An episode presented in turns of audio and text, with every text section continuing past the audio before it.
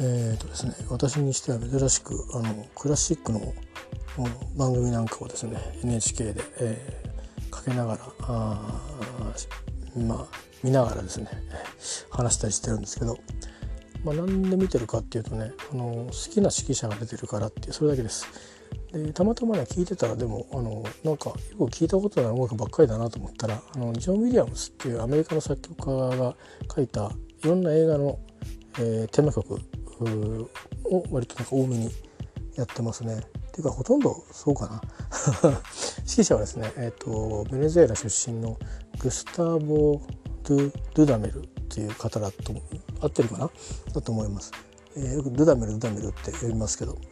えー、まあ好きなんですよね。あの彼は、えーとまあ、スネークマンショーなんかでも有名な桑原萌一さんが幸宏さんのラジオ高橋幸宏さんのラジオに出た時に最近気になってる指揮者だっていうので紹介されてで僕もクラシックの指揮者って別に日本人以外でですよ。あの気にすることってあんまりいや有名な人以外ねカラヤンだとか とかっていう人以外で知らないしわざわざその人を聞きに行くとかって習慣もないのでもちろん生で行ったことはないんですけどその後まあなんか気になりだしてですね、えー、YouTube 見たりとかあとはたまにこうやって NHK の、まあ、BS もそうですけど例えばそのなんかねクリスマスやらニューイヤーやらで特別なコンサートなんかが行われる時に式出てたりとかする情報があの番組表見ててあると見る見たり聞いたり、えー、してるんですけどね。あんまり僕自体クラシック音楽をそのたくさん知らないし聞かないし幅が広すぎて 手に余るっていうかあのなんですよ、まあ、好きな曲はありますけどすごい極めて限られた。あのだからあのそれこそ、えーと「月の光好きです」とか、え、すごくピンポイントなんですよね。えー、別にこのこのバロックのこのですねこの時代ののバッハのこの作品のどうのこうのなんてことは全然もう言えませんから なんだかよくわからないえー、まあ、そういうような感じなんですね。えー、もちろん雅楽なんかも分かりませんけどただまあ聴いているのは好きですかね音楽であれば。えー、それはまあ人人間だからかもしれないですけどまあだからコーラスとかも前よりかはいろんなあのまあでもどっちかって言えばあれかなクラシックのコーラス合唱よりかはもうちょっとこう教会音楽寄りとかあるいは民族音楽寄りとかの方が何かこう意図意図があったりユナイトの方とかなんかそういう目的がちょっとある方の音楽の方が多少こうねあのパッションが入ってくるんで聴いてて。僕の偏見だと思いますけど、えー、聞きやすいかなという面であとはまあ特殊なねあのブルガリアンコーラスとかああいうのはたまにねあのネット上では聞いたりすることがあったりそれはまあもともとそういうのがあるのは知ってはいるたんですけどたまたまフィル・コリンズがあのブラザーベアとかああいう音楽で取り入れたりとかしたりそんなことがあってまあ触れ合ってみたりとかいうことですかね。まあまあまあそんなような、えー、夜でありますが、えーと、日曜の夜っつうのは今日もサザエさんのね実写版でやってますけど昔ねサザエさん症候群っていうのがあって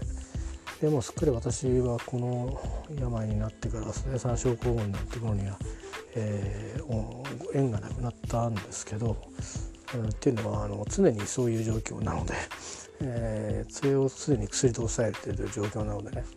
なくなったんですけどただまあちょっと今回は久しぶりに久しぶりに、えー、その前はねその病気になる前はねむしろあのなんだろう気合だじゃないけど あの勝ちに行くみたいな感じでちょっとこう変に自分になんか変なバイアスかけてましたね。あのうんそうですね。1990うまくそういうふうに完全に支配自分をできるようになったっていうのは96年ぐらいからですけどそうしないと守れなくなったからですけどね。その前からもなんかそんな風な感じがあって空回りしてる期間長かったですけど。病気になったのが2004年ぐらいですからまあえ、15年ぐらい前までは本当に気合でやってたりで負けそうになったらもう起き朝起きて職場行っちゃうみたいな 仕事始めちゃうみたいな、えーまそういう意味ではまあ不安になりがちだったっていうかそれは別にあの週末収書に関わらずなんですけどねなんかね、うんまあ、昔はそんなにきつく管理もされてなかったんで勝手に働いて勝手に帰ってるみたいなこともできた時代もあったんでで別にそのつけられる残業時間も決まっちゃってるんで何時間働いても同じだからみたいなで自分もあの家族を持ってなかったりすればこんだけ入ってきてる分にはあとはもうなんか自分の納得が大事みたいなとこがあって、まあ、それってすごくプロフェッショナルじゃないんですけどね態度としては。まあ、そんなような時代もあったんですけどだんだんまああのそれなりに少し一人前になってで他のプロと一緒に仕事するようになっていきますと自分もプロであらねばいけませんのででいう中でいろいろこうチャレンジャブルなことにねあの取り組んでいかなきゃいけない時にまあ負けてる場合じゃねえぞという感じでむしろこう自分をこう荒ぶらせていってた時代が長かったですね10年弱。でまあ結局でもそれだけではねもうやっぱり物理的に働きすぎっていうのは病気になってしまいましてで、えその後十何年間はもうあのそうですね治療を受けながらということになっているのでまあ薬を減らしてはだいぶ来てはいたんですけどでもだからそのスナイ酸症候群がみんななる頃に、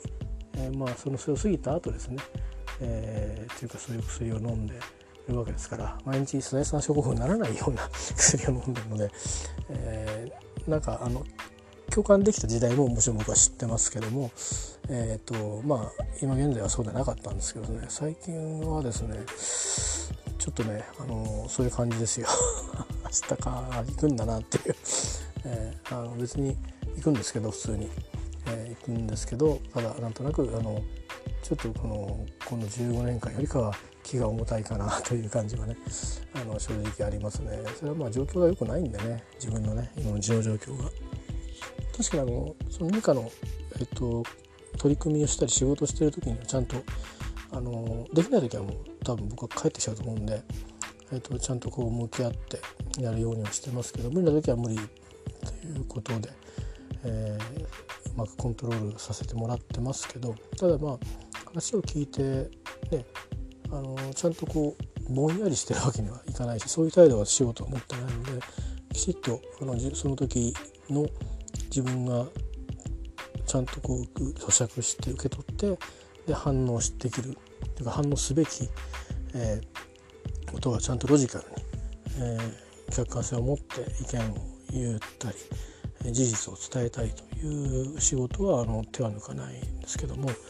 えー、なのでまあそういう態度を見てるとまあ少し良くなってるのかなっていうふうに前の人から見ると、えー、思われることもあるのかもしれないんですけど、まあ、決してそういうことはないわけですよね。あくまで、えー、医学的なあ処置が施されているのと自分がそういう状態なんだということをちゃんと自覚した上で生活してるから成り立っているのとあとまあ職場の関わっている人たちが、えー、そういう配慮してくれたプロセスが終わってできてることなんでね、えー、だからまああのそれを知らない人たちから見ると何が問題なんだろうっていう感じになってしまうところがあると思うんでね、えー、ちょっとまあなかなか、あの、あるんですけどでもまあそれ気にしてもしょうがないんでね。まあそのまんまあの聞かれて別に答えられないことはないんですけどあんまり説明されるのも嫌な人もいると思うからまあもうこの年でもあるしねあの若くもないので聞かれない限りは別にこちらからはあの言わないようにしてますし、まあ、多分上の方の方からね説明はされてると思うしみんなそれぞれにいろんな事情を抱えてるのであのまあ、えー、事情っつってもあのそういういろんなその病気の話、えー、それからまあ、えー、家族を何か面倒見るために、えー、少し配慮がいる話だったりまあちょっとその私の部下にはいませんけどもちょっとね個人個人いろいろこうサラリーマンというか人生において悩んでることとか、いろいろね抱えてる抱えてるものがあってたりとかいやその直面してる不安に対する対処反応はちょっとこう他の人たちよりもあのきつかったりきついっていうのはビビットに出るって意味ですよ。あの値がきついとかって意味じゃなくて。そういう人たちに対する対処とか、まあ、いろいろ上の方は苦労されてるみたいですけど、まあ、私もその人うちの一人だと思うんですがで逆に僕もあの一緒に今いる方からすれば私は逆にそういうこの人は何者なんだろうなっていう感じだと思うんですけど、まあ、幸いにみんな先輩が多いので1人以外みんな先輩なのでねまあまあまあなんかちょっと変わった後輩がなんか今度、うん、こういう役目で入ってきて、うん、なんかいろいろまた抱えてるみたいみたいそういう感じで、えー、見ていてくれるのでなんとか救われてるんですけどただまあこの期間はそう長く続かないんですね。それが分かってるのでまあちょっとこの週末はふとそんなことに気づいてしまって気づいてしまってというかまあ少しだから余裕が出てきたんですかねもしかしたら、えー、ああそうだなと思って。たまたま1週間しか行ってませんけどね。ここの学校にこういる期間っていうのはそう例えば何年も続かんぞと。あまあ半年、うん、とか長くて1年いや1年続かないだろうなっていうふうに思った時に結構ねあのでしかもまあ場所も、えーと、おそらく変わるのでそういうふうにしてなんか変変化に次ぐ変化っていうのが始まっていくんだってことに行き当たったわけですよやっと。あのなんだろう自分はどこで何をするんだろうっていうのにあこうすごく不定な状況でずっとこの1ヶ月やっときてそれがちょっとこうまたトラブルがあったりとかして参ったなと思いながら、まあ、それがちょっとここで落ち着いていくのかなと思った時にちょっと先のことをちょっと考えすぎちゃったらいけないんですいけないかもしれないですけど、えー、まあだから終わりがないなんか悩みをですね、えー、抱えていてサザエさん症候群はないんですが、うん、あのー、なかなかね、あのー、このまま大体こんな感じっていう一回そういう感じの整理みたいのはあって、まあ、いつねどこに、うん、どういうふうに呼ばれていくかとかっていうのは分からなかったんですけどにしても一応一旦の覚悟ができたつもりでいたんですけどうんまあちょっとそうですねまあやっぱりファイナンスの面があまり変わらないんだったらそんなに、うん、あれこれ考えることは少なかったと思うんですけどやっぱそこも一番大きいんですね。えー、ですからやっぱりいろいろ議論になってますけどあのー補助金を打ち切るとか打ち切らないとかそういうちょっとしたことでもですねそれから生活保護を出す出さないとかいうことでもなんか周りはそのことのシビアさを知らないものからすると私もかつて多分そうだったと思うんですけど今でもまだそうだと思うんですけどあの多分その人がいやいやもっと頑張って死ななくてもよかったじゃんってあの周りは言ってたにしてもそれぐらいガクッとしちゃうぐらいにあのなんていうかな希望の光が消えるようなあの思いになるっていうことはあり得るんだなってことをちょっと思ったりしてますね。それは別に僕は肯定したいとは思ってませんけどそうでないようにあの支えていったりあるいは踏ん張んなくていいからとりあえずとりあえずどっかその助けてくれそうなところに探して、うん、ご飯食べ行こうというですね、恥を捨てるというか、う、んていうかょっと面倒なことをしてでも命をつなぐとかですね、えー、そんなふうに自分はしていかなきゃいけないんだろうなと思うんですけどただやっぱりお金のことってやっぱり特に自分が当事者になってみた時にですねえーとまあ別にあの明日から無給だって言われたわけじゃないですよではないんですけども、うん、やっぱりすごく、うん、大きいなと、まあ、いかんともしがたいですからね「Do or die」っていうことになるんで、えー、まあそんなことをねちょっと思った1ヶ月ちょっとでしたね。まあこういうことの経験はあのしなくしなくていい人はしなくて、えーいいんだろうなとは思うんですけど まあでもうんうまく乗り越えて乗り越えるというかうまくまあなんか形ができてまあつなげていけるように、えー、していかなくちゃいけないんだろうなと思うので、えー、それでいてまあねなんていうかこの一人の人間として何かこうか意見なんか内面から自分自体が腐っていってしまうのもそれもだらしないなと思うので、えーとまあ、少し落ち着いたらになるんでしょうけどうんやっぱり何かこうちゃんとこの気持ちをね新たにするっていう意味で何かを学んでるとかっていう趣味としてね、えー、いうようなあの態度で生きていくというのかあの単にこの感謝をしてとかっていうその概念的なものじゃなくてまあ私の場合だったらまあ英語に親しんで、えー、た時間がやっぱり長いしあと言語への関心なんかも強いんで、ま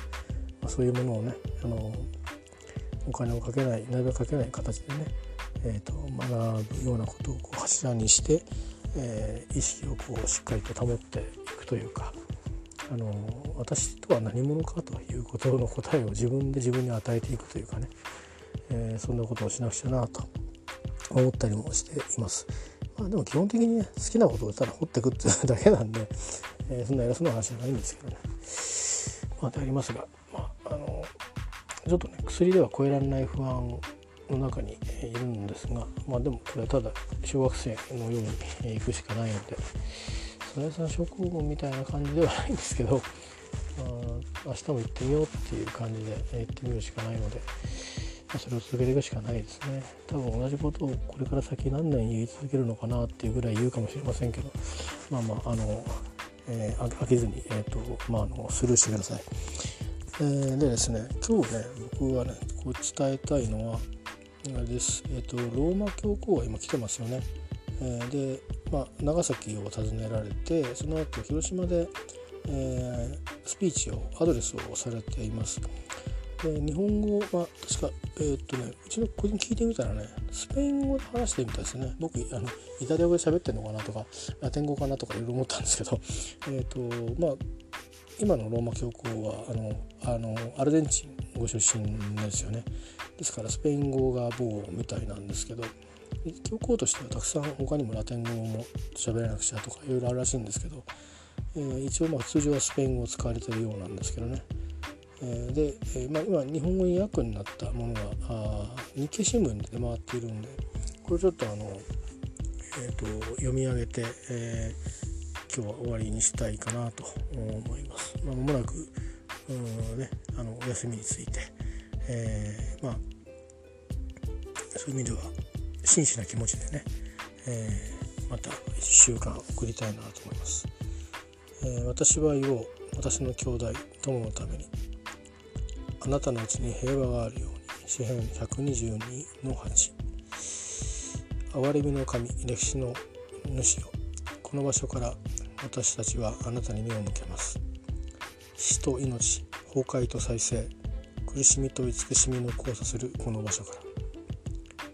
ここで大勢の人がその夢と希望が一瞬の閃光と炎によって跡形もなく消され影と沈黙だけが残りました。一瞬のうちに全てが崩壊と死というブラックホールに飲み込まれました。この沈黙の淵から亡き人々の凄まじい叫び声が今なお聞こえてきます。さまざまな場所から集まりそれぞれの名を持ち中には異なる言語を話す人たちもいました。その全ての人が同じ運命によってあの望ましい一瞬で結ばれたのです。その瞬間はこの国の歴史だけではなく人類の顔に永遠に刻まれました。この場所の全ての犠牲者を記憶に留めます。またあの時を生き延びた方々を前にその強さと誇りに深く敬意を表します。その後の長きにわたり体の激しい苦痛と心の中の生きる力を蝕んでいく死の兆しを忍んでこられたからです。私は平和の巡礼者としてこの場所を訪ね訪れなければならないと感じていました。激しい暴力の犠牲となった罪のない人々を思い出し現代社会の人々の願いと望みを胸にし胸にしつつ静かに祈るためです。特に若者たち平和を望み平和のために働き平和のために自らを犠牲にする若者たちの願いと望みです。私は記憶と未来にあふれるこの場所に貧しい人たちの叫びも携えてまいりました。貧しい人々はいつの時代も憎しみと対し対立の無防備な犠牲者だからです私はへりくだり声を発しても身を貸してもらえない人々の声になりたいと思います現代社会が直面する増大した緊張状態を不安と苦悩を抱えて見つめる人々の声ですそれは人々の共生を脅かす受け入れがたい不平等と不正義私たちの共通の家を世話する能力の著しい欠如またあたかもそれで未来の平和が保障されるかのようにも行われる継続的あるいは突発的な武力行使などに対する声です。確信を持って改めて申し上げます。戦争のために原子力を使用することは現代において犯罪以外の何者でもありません。人類とその尊厳に反するだけでなく私たちの共通の家の未来におけるあらゆる可能性に反します。原子力の戦争目的の使用は倫理に反します。核兵器を保有することもまた倫理に反します。このことについては2年前にも申しました。これについて私たちは神の裁きを受けることになります。次の世代の人々は私たちの失態を裁く裁判官として立ち上がるでしょう。平和について話すだけで諸国間の行動を何一つしなかったと。戦争のための最新鋭で強力な兵器を製造しながら平和について話すことなどどうしてできるでしょうか。差別と憎悪との演説という役に立たない行為をいくらかするだけで自らを正当化しながらどうして平和について話せるでしょうか平和はそれが真理を基盤とし正義に従って実現し愛によって息づき完成され自由において形成されなければ単なる発せられる言葉に過ぎなくなると確信しています。え、これは西洋派23世、えー、開直パーチアム・インテリス地上の平和37より。真理と正義をもって平和を築くとは人間の間には知識徳才能物質的視力などの差がしばしば著しく存在するのを認めることです。ですから自分だけの利益を他者に落ち着けることは一切正当化できません。その逆に差の存在を認めることは強い責任と敬意の源となるのです。同じく政治共同体は文化や経済成長といった面ではそれぞれ正当に差を有していても相互の進歩に対して全ての人の善益のために、えー、働く責務へと招かれています。実際より正義にかなう安全な社会を築きたいと真に望むならば武器を手放さなければなりません。武器を手にしたまま愛することはできません。聖パウロ6世国連でのスピーチ1965年10月4日より。武力の倫理に屈し対話から遠ざかまって問い話から遠ざかってしまえば一層の犠牲者と廃墟を生み出すことが分かっていながら武力が悪魔を悪夢をもたらすことを忘れてしまうのです。武力は膨大な出費を要し連帯を推し進める企画や有益な作業計画が滞り民の真理を台無しにします。紛争の正当な解決策であるとして核戦争の脅威で威嚇することに頼りながらどうして平和を提案できるでしょうか。この底知れぬ苦しみが決して越えられない一線を自覚させてくれますように。真の平和とは非武装の平和以外にありえません。それに平和は単に戦争がないことでもなく絶えず建設されるべきもの、えー、第二バチカン公会議現代世界憲章78年よりです。それは正義の結果であり発展の結果連帯の結果であり私たちの共通の家の世話の結果共通善を促進した結果生まれるものなのです。私たちは歴史から学ばけ学ばなければなりません。思い出し共に歩み守ること。この3つは倫理的命令です。これはまさにここにここ広島においてより一層強くより普遍的な意味を持ちます。この3つには平和となる真の道を切り開く力があります。したがって現在と将来の世代がここで起きた出来事を忘れるようなことがあってはなりません。記憶はより正義にかない一層兄弟愛にあふれる将来を築くための保証であり起爆剤なのです。全ての人の良心を目覚めさせる。広がる力のある記憶です。分けても国々の運命に対し今特別な役割を負っている方々の良心に訴えるはずです。これからの世代に向かって言い続ける助けとなる記憶です。二度と繰り返しませんと。だからこそ私たちは共に歩む歩むよう求められているのです。理解と許しの眼差しで希望の地平を切り開き現代の空を覆うおびただしい黒雲の中に日常の光をもたらすのです。希望に心を開きましょう。和解と平和の道具となりましょう。それは私たちが互いを大切にし運命共同体で結ばれていると知るならいつでも実現可能です。現代世界はグローバル化で結ばれているだけでなく共通の大地によってもいつも相互に結ばれています。共通の未来を確実に安全なものとするために責任を持って戦う偉大な人となるようそれぞれのグループや集団が排他的利益を後回しすることがかつてないほど求められています。神に向かい全ての善意の人に向かい一つの願いとして原爆と核実験とあらゆる紛争の全ての犠牲者の名によって声を合わせて叫びましょう。戦争はもういらない。兵器の拷問もいらない。こんな苦しみはもういらないと。私たちの時代に私たちのいるこの世界に平和が来ますように。神をあなたは約束してくださいました。慈しみ誠は出会い正義と平和は口づけし誠に力も燃え入れて正義は天から注がれます。詩篇8511の12死を急いでください。破壊があふれた場所に今とは違う歴史を描き実現する希望があふれますように。平和の君である主よ来てください。私たちをあなたの平和の道具あなたの平和を響かせるものとしてください、えー、とりあえずこれで全部なのかどうかちょっとわからないんですけど、えー、ここまでが今私が見れるテキストですね。であの新聞等々メディア等々ではまあえーと、原子力等々をですね、えー、持つこと使うことはまあ犯罪だとかですね。あとはそのここにも少し出てきましたけどそういった力を持ってる人が、うん、ただ言うだけで納得してるってことやある解釈では、まあ、日本のことを指してるんだと思うんですが、まあ、あるいは EU も含めてかもしれませんが、えー、核の傘の傘下にいながらにして、えーまあ、平和を叫ぶということはそれはまあ核を持ってる国と同じことなんだというような意味合いもですね、えー、と取れる言葉がここにはあるようです。えーまあ、いずれにしましてもその平和というものをですね技術論じゃなくて、えー、完全に非武装で実現するということをこの広島で感じないでいて何を感じるのが人間我々はということをまあ明確に、えー、スピーチされてる、えー、ものかなという気はしますよね。えー、一番人類にとって難しいことなのかもしれないですよね。今のそのこのカトリック教会の一番トップに、えー、いる教皇の言葉を言った花から言うということは非常に矛盾した態度ではありますが、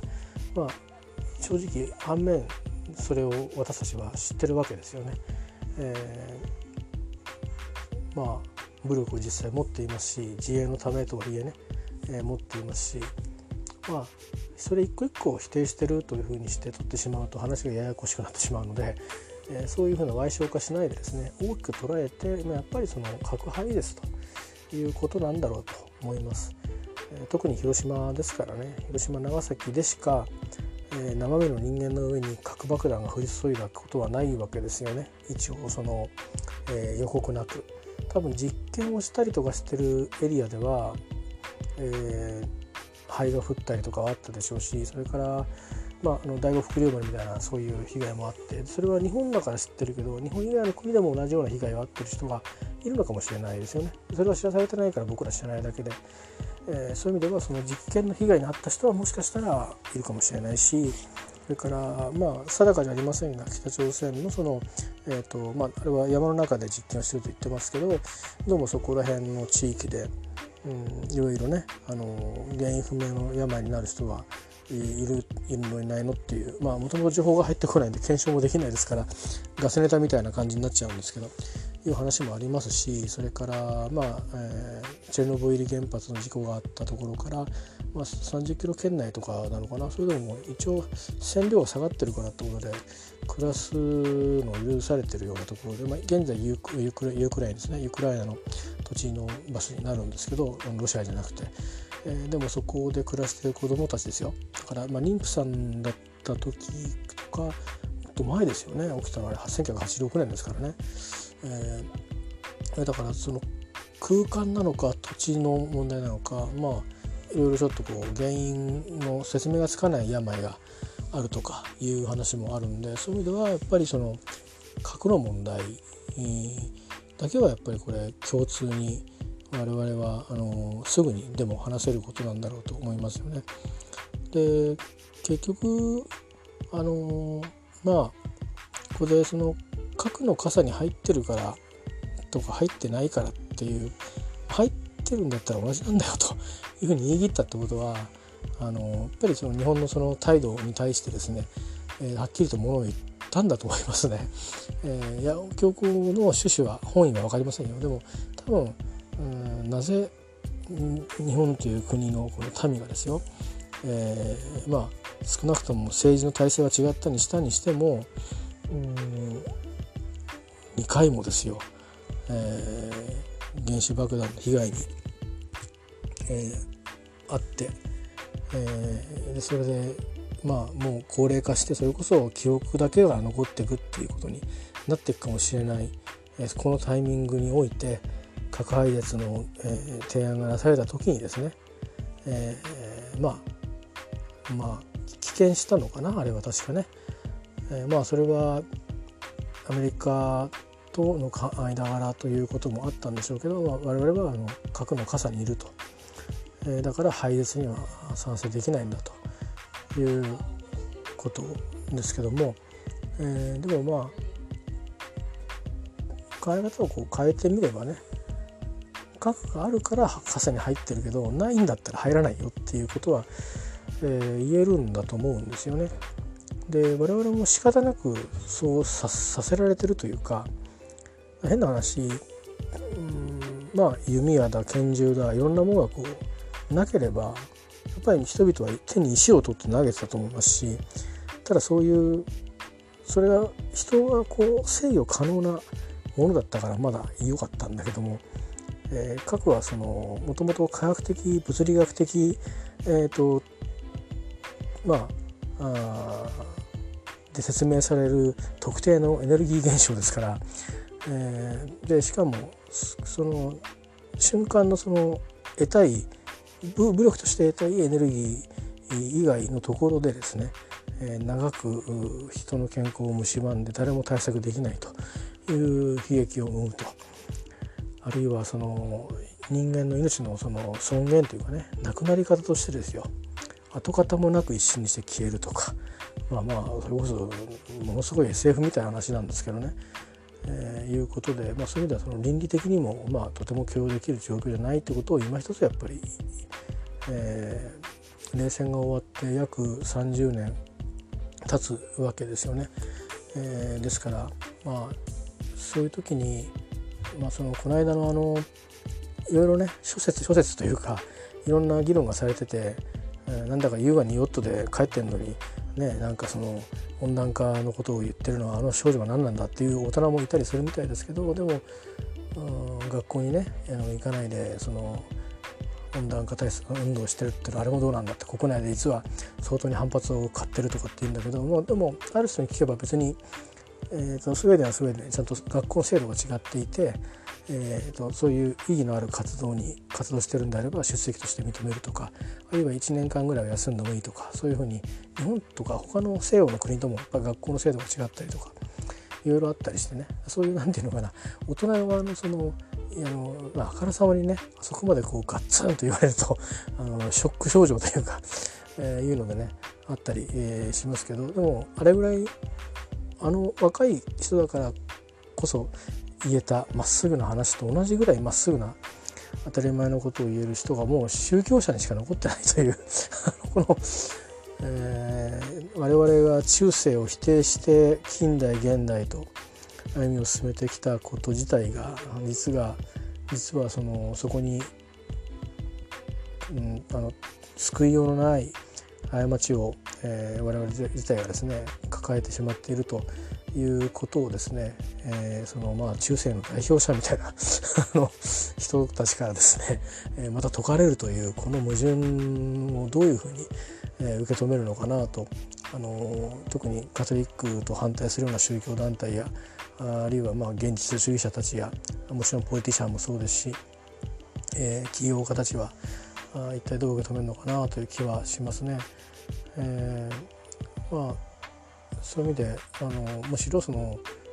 中世の代表みたいな中世っていうかもうもっともっと古い時代からのあれですよねあのまあ負の歴史も負の、うん、変な習慣も、えー、聞かれるような、うん、ものもあるしあの、まあ、そういう意味で人権的な問題もあについても別にあのカトリック教会自体もですね決して適切清廉潔白というわけではないわけですけどもただまあ今回のその広島長崎訪問して、まあ、一貫して、えそのまあリーダーがですねリーダーというかまあ聖職者のトップが発したメッセージは、まあ、皮肉にも我々が捨ててきた時代の中にあった真実をただただストレートにぶつけられてるだけなんですよね。えーまあ、そういうことでありましたね。えーまあ、これ読んでみるとそれがなんかねよくわかりますよね。えー、まあでもなんだろううんただ言うだけじゃダメなんだっていうこともきっぱりと言ってましたよね。えー、まあそういう意味では宗教家が言える言えるとこはここまでなんだということなんだと思います。ここから先はあ現実世界の政治のリーダーたちが手を差されないとダメだよっていうことと、えー、まあどれだけ自分たちの損得感情に打ち勝っていけるのかと今のねだから裁きを受けるんだということですよね。かいつまんであのちょっとテキスト読んだ時に「裁き」って書いてあっていきなり大げさなことになってるなと思ってうんなんか最後のラッパが鳴るのかなとかいろいろ思ったんですけどそういうわけではなくて後世の人の裁きを受けるでしょうということなんですね。まあ逆の裁きを受けることはまあないでしょう。多分。ね。いやあのガリレオ・ガリレイをこう宗教裁判で裁いてしまってですね。実は彼が合ってたと いうようなこと。実はだからやっぱ科学は正しいんだと。必要となくてはならない。不可欠だと。いうふうにな間違いを我々が判断を今言ってること自体みんなでそうだな抱えしようって言ってるのが実は間違いだったと。あれやったから無理してね太陽光なんだってやった結果有害物質をなんか、まあ、マイクロプラスチックの代わりに新しい問題を引き起こしてしまったということにはまあ今の我々から考えて普通にならないですよね。現実に核で苦しんでる人がいっぱいいるわけで、えー、福島の話もそうですしねおそらくそれはまあないんだろうなというのはこれはコモンセンスじゃないかなと僕はあの、まあ、思ってそういう意味で強硬の発言にはあの特に違和感はなかったですね。まあ、世界の政治家たちがこれをまあ真に受けようと真にですよあの要求されたら国民に「いやバカ言ってんじゃない」ということは言うかもしれないですよ。えー、言うっていうか腹の中で思うかもしれないですよ。えー、お前ら分かってないやな社会の仕掛けをって言うかもしれない。それは。聖職者が考えることと現実には実務が考えることは違うと。そういうの言うかもしれませんが。まあでもジョン・レノンじゃないですけどね。えー、でも誰かがやっぱり思わなければ誰かが言わなければそして誰かが信じなければそのことはなかったことになってしまうんでしょうし、えー、まあ思うに、うん、多分あの時に今ねジョンの歌も結構古い歌になっちゃいましたけどあれ間違ってなかったですよね 彼の言ってたメッセージって。だからこそ多分もしかしたらいろんなね彼の死についてはいろんな諸説ありますよね実際に犯人もいるんですけどでも本当はその犯人だって単なるマニアックなファンだったのかそれをうまく使った裏の力がいたのか、まあ、ケネディと同じケネディと同じ構図でね、えー、何かそれを邪魔にする人がいてそういうふうにしたのかもしれませんけどうん。まああまりに本当のことを言うと、えー、ね困る人たちもいるのかもしれませんけど、まあ、多分そういう意味では聖職者しかも、まあ、特に、えー、キリスト教の世界で、えー、カトリックのトップはまあ割に多分そのありのままのことを言ってもですね、えーと、ある程度のその支持を得る基盤があるので、えー、そこはだからこそ、うん、人によってねかなりちょっと個性があの代によってかなり違いますけど、えーと、特に今回の教皇は、まあ、キューバとアメリカの和解とか、現実世界に対しても影響力を及ぼす方なんであとはまあヨハネ・パウロさんと同じように、えー、一遇を照らすというかね日本流に言うとそういう聖職者のようですので、えーまあ、そういう聖職者があ日本に来てですね日本人の聖職者の方たちも言わないでもないし地道に活動してる方もたくさんいらっしゃるし被爆者の方や被爆2世3世の方々もそれは現地の広島の人たちも長さんの人たちも、えー、毎年、うんねえー、式典等々で、えー、表明されているようにやっぱり核廃絶のことを訴えられているしそれからもう80歳とかを超えて語り部を、え海外にも出かけていってされてる方々も、えー、おいでなわけでねでそういう活動は活動でしてるわけですけど、まあ、それもあってのこの、えーと、教皇の、えスピーチと、えいうことで、まあ、あの今回この間まあねえーと、オバマ大統領があの来た時に、まあ、話をされて、まあ、うんその後ね大統領変わっちゃったのでね、えー、少しちょっと関係性が変わってしまいましたけどもあまあでも、うん、まだまだ強硬がいるぞと、えー、なかなか難しいですよね。なんかでもこれがだから行き過ぎちゃうとまたね問題があるわけで、えーまあ、ある種、うん言ってみればまあ古典ですよね。あの宗教の古典みたいな感じなんで。そういうお立場の方が言われるからまあ、うん、意味があるし、まあ、またあのその方の個性というかねどういう宗教的態度をお持ちの方かっていうことですよね宗教というものとその人々の暮らしとかあ困難とかそういうものをどういうふうにその結びつけていくのかっていう考え方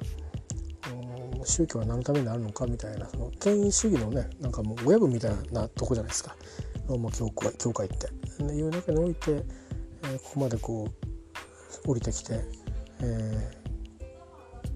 まあ、ものを人々に伝えていくというあいうことが、まあ、求められてるんだという強い自覚と信念があるんだろうなというふうには思いますよね。まあ、私はあのクリスチャンでもなければあのカトリックでもないので、えーとまあ、権威ひれひれ伏すというような立場ではあのこの演説を受け止めたわけではないんですけど極めて合理主義的にですね、えー、受け止めていますけど本当にさっきも言ったように皮肉なことで我々が捨ててきてしまったあ古い時代のあ、ねえー、権威みたいなものから間違ってるぞと いうふうに、えー、きっぱりと言われたということとあとやっぱりそのただ平和のことをいろいろ喋ってるけど何もしなかったということとそれからまあその結果的にはね、えー、自分たちもその利益を享受しているのに何もしなかったあつまりこの悲劇の当事者である我々に対しても言葉を向けたというところの鋭さにはですねちょっとまあ無視できないものがありますよね。えー、ですのであの、まあ、私は、まあ、今自分のことで精一杯ではありますけどうんまあそれはそれとして置いとくとして、え、今回のそのスピーチに対してのスピーチの鋭さというのはそこにあったんだろうなというふうに感じています。ですから、うん、そうですねまあ是非あの作っちゃったものをなくすっていうのは大変なことでそれができるかもしれないっていうのがあのレーガンゴルバチョフ会談で、えー、の合意だったんですけど、まあ、今両国それを停止すると、まあ、実質破棄ですね、えー、一応停止となってますけどになって時代が戻ってしまっているからこそなおのことそう思ってるっていうのもあると思います。それから、えーと日本にとっては今回核のことが中心でしたけども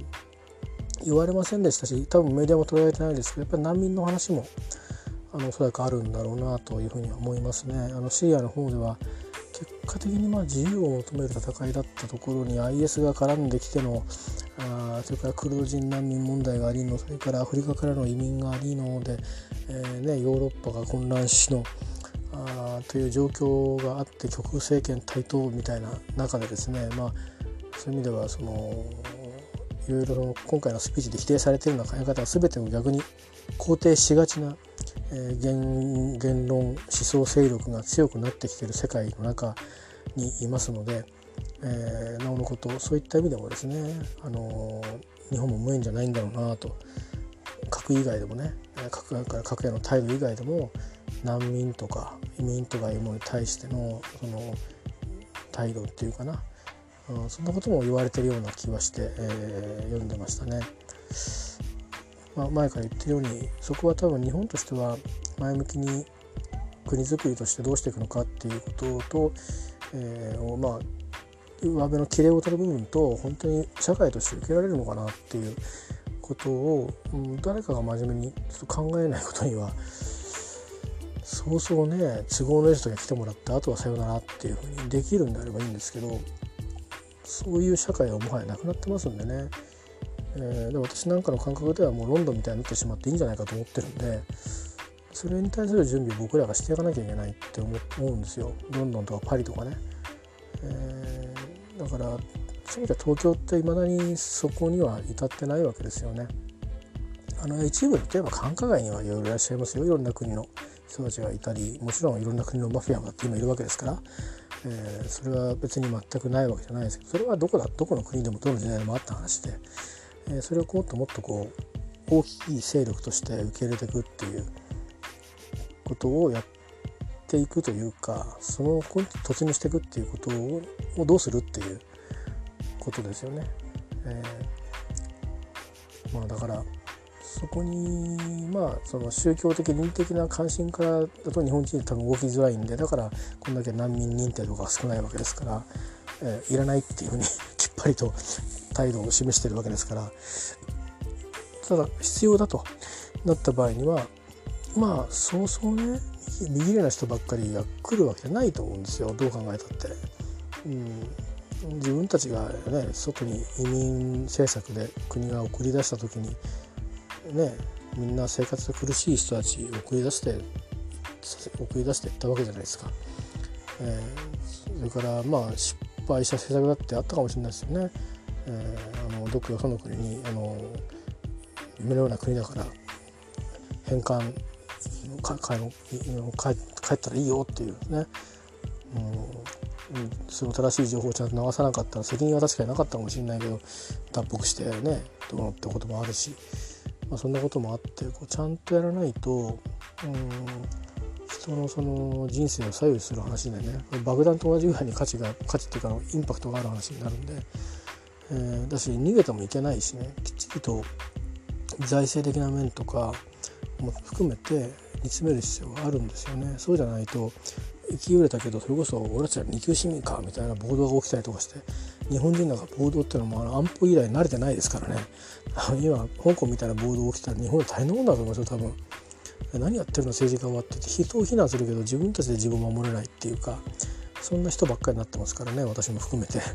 そんな社会なのでだからもうちょっとこうやっぱりそこを変えていかなくちゃいけないしだからやっぱり、うん、ビジョン教育大事なんですよね。うん、ただ汚れればいいってもんじゃないですよねって話を散々僕はしてるのはそこから問題意識として言ってるわけですよ。えー、から、まあ、今いろんな企業がやろうとしてることとは全くあの合うことと合わないことは非常に大きいんですけど、えー、だから多分2つの軸があるんですよね。あの企業がやろうとしてることは結局は最終的な、まあ、儲けるっていうことですよね。経済的に、えーと、独立していくためのにそのに、えーとまあ、存在していくっていうことが結果的にあのそこの我々だった日本の国と、え、国国民を支えると。で他方で国の今後の在り方を考えた時にはいやもう絶対にあのいわゆる特別な技能を持ったない人を受け入れるのはしないのだと決めた場合にじゃあ縮小社会どうするんだというのをちゃんと考えなきゃいけないと思うしそうじゃなくてもっと受け入れていこうと、うん、あの世の中を支えていく人が少ないんであれば受け入れていこうと。でもそれにはあまりにもギャップがありすぎるよねと。そのギャップは誰がどのように埋めるんだと、ね、だって学校に来て、ね、英語が分からないけど他の国のことばっか喋る子が3人に1人登場してくるとかって世の中に、ね、なって、いったらどうなるかっていうのを先行事例もあるからね学べることもあると思うんですけどね、えー、でもまあ例えばそういうことも含めてじゃそれを真剣に学べ学んでますかっていうと今そんなこと学んでる余裕ないですみたいな 話だしだからまあ段階を踏んでやるのか野放図にやるのかっていうと我々の放図にはやらないので止めちゃうわけですよね。うんだからそういう意味でまあ不法入国はね良くないと思いますけどえっ、ー、と難民認定に関しては少しやっぱりもうちょっと世界に追いつかないことにはそのそれこそですよ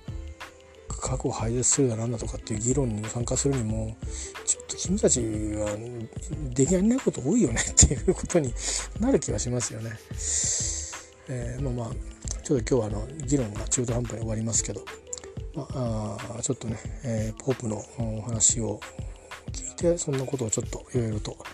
思ったり、えー、いたしました。はい、えー、いうことで私の方はあ、まあ、とりあえず小学生のようにとりあえず何が起きるか分かんないし時間割はなんとなくうん1週間過ごしてみて見えた気がしますけどでも多分まだまだいろいろあるんだろうなという気がするし、えー、ちょっとこう来月はですねいろいろ、うん、なんか地味にあのやわじゃないような環境が背景があって進んでいきそうな気もするので、えーまあ、ちょっと体調の維持をねやっぱり大事にしていきたいと思います。そういう意味ではまああの今までいろんな方といろんな場所でお会いしてきてあの生身で会えなくなってしまっている状況で、えー、なんとなくご挨拶を書いてるようでですね申し訳ないんですけども、まああのいつかきっとまたお会いできる機会もあると思うので、えー、まあしばらくはこのツイッターみたいなものでですね あ生きてんのかこいつと思っていただければと幸いかと思います。まあ、ということで今日も1時間無駄話をしたっていうだけで、えーと、終わりでございます。えではあのとにかく皆さんもあのえー、と明日は割と全国的になのかなちょっと気温高めそしてまた下がるみたいな感じで、えー、寒暖の差があるようですんで、えー、ご自愛ください。えー、まあ明日もね明後日もあのかな、えー、ローマ教皇はいろんな特にね、えー、うち我々の総理大臣ともあのお会いになるそうなんで、まあ、あの天皇天皇ご一家とお会いになるのは全然心配しないんですよ。えー、あの僕は別に右翼じゃないですけど日本で一番まともな日本人は天皇だけだと思ってますから。あのどう考えても、えー、あのたちあの人たち以上にまともでかつ国際人はいないですから日本に、えー、なので全然心配してないんですけどまあ問題はね、えー、桜を見ちゃってる人と会う。人まあいいかそれは、えー、嫌に言ってもしょうがないんで別にあの人あの人個人には何の恨みもないんですけどね。まああの潮時ですかね。大事なことはね、えー人間引き際が大事っていうことだし、まあ、そういう意味では私も仕様なのかもしれないんでね、えー、まあこれから冬に向かっていく入り口に立ってるのかなという気はちょっとあの五木ひろゆきさんの言葉をちょっと思い出して、えー、そんなことを思ったりしてますがまあそれはそれでいいじゃないかと。えーえー、まあ冬もまたいいことはあるだろうしと思うんですが、まあ、とにかくね日本の総理大臣とお会いになるということで、どんなあ、まあ、このメッセージとは別にねどんなことをどんな雰囲気の話になるのかあまあ具体的な、うん、うんことをどこまで、えー、伝えるのか分かりませんし、えー、逆言ったらその総理大臣が実現することかどうかっていうのもまた別の話としてあるのでね、えー、難しい状況に今 日本の政治状況があるのであれですけどもまああのむしろなんかね建設的な何かできることでうまく提案されるんじゃないかなという感じがあの結構賢い方ですよね。だからそこをうまく使い分けるんじゃないかなっていう気はしてるんですけどまあ楽しみはしています。とにかく皆さんあのご自愛ください。えーと、おしゃべりにお付き合いいただいた方は本当にありがとうございます。えー、またツイッターの方でも、あのー、まあ、何か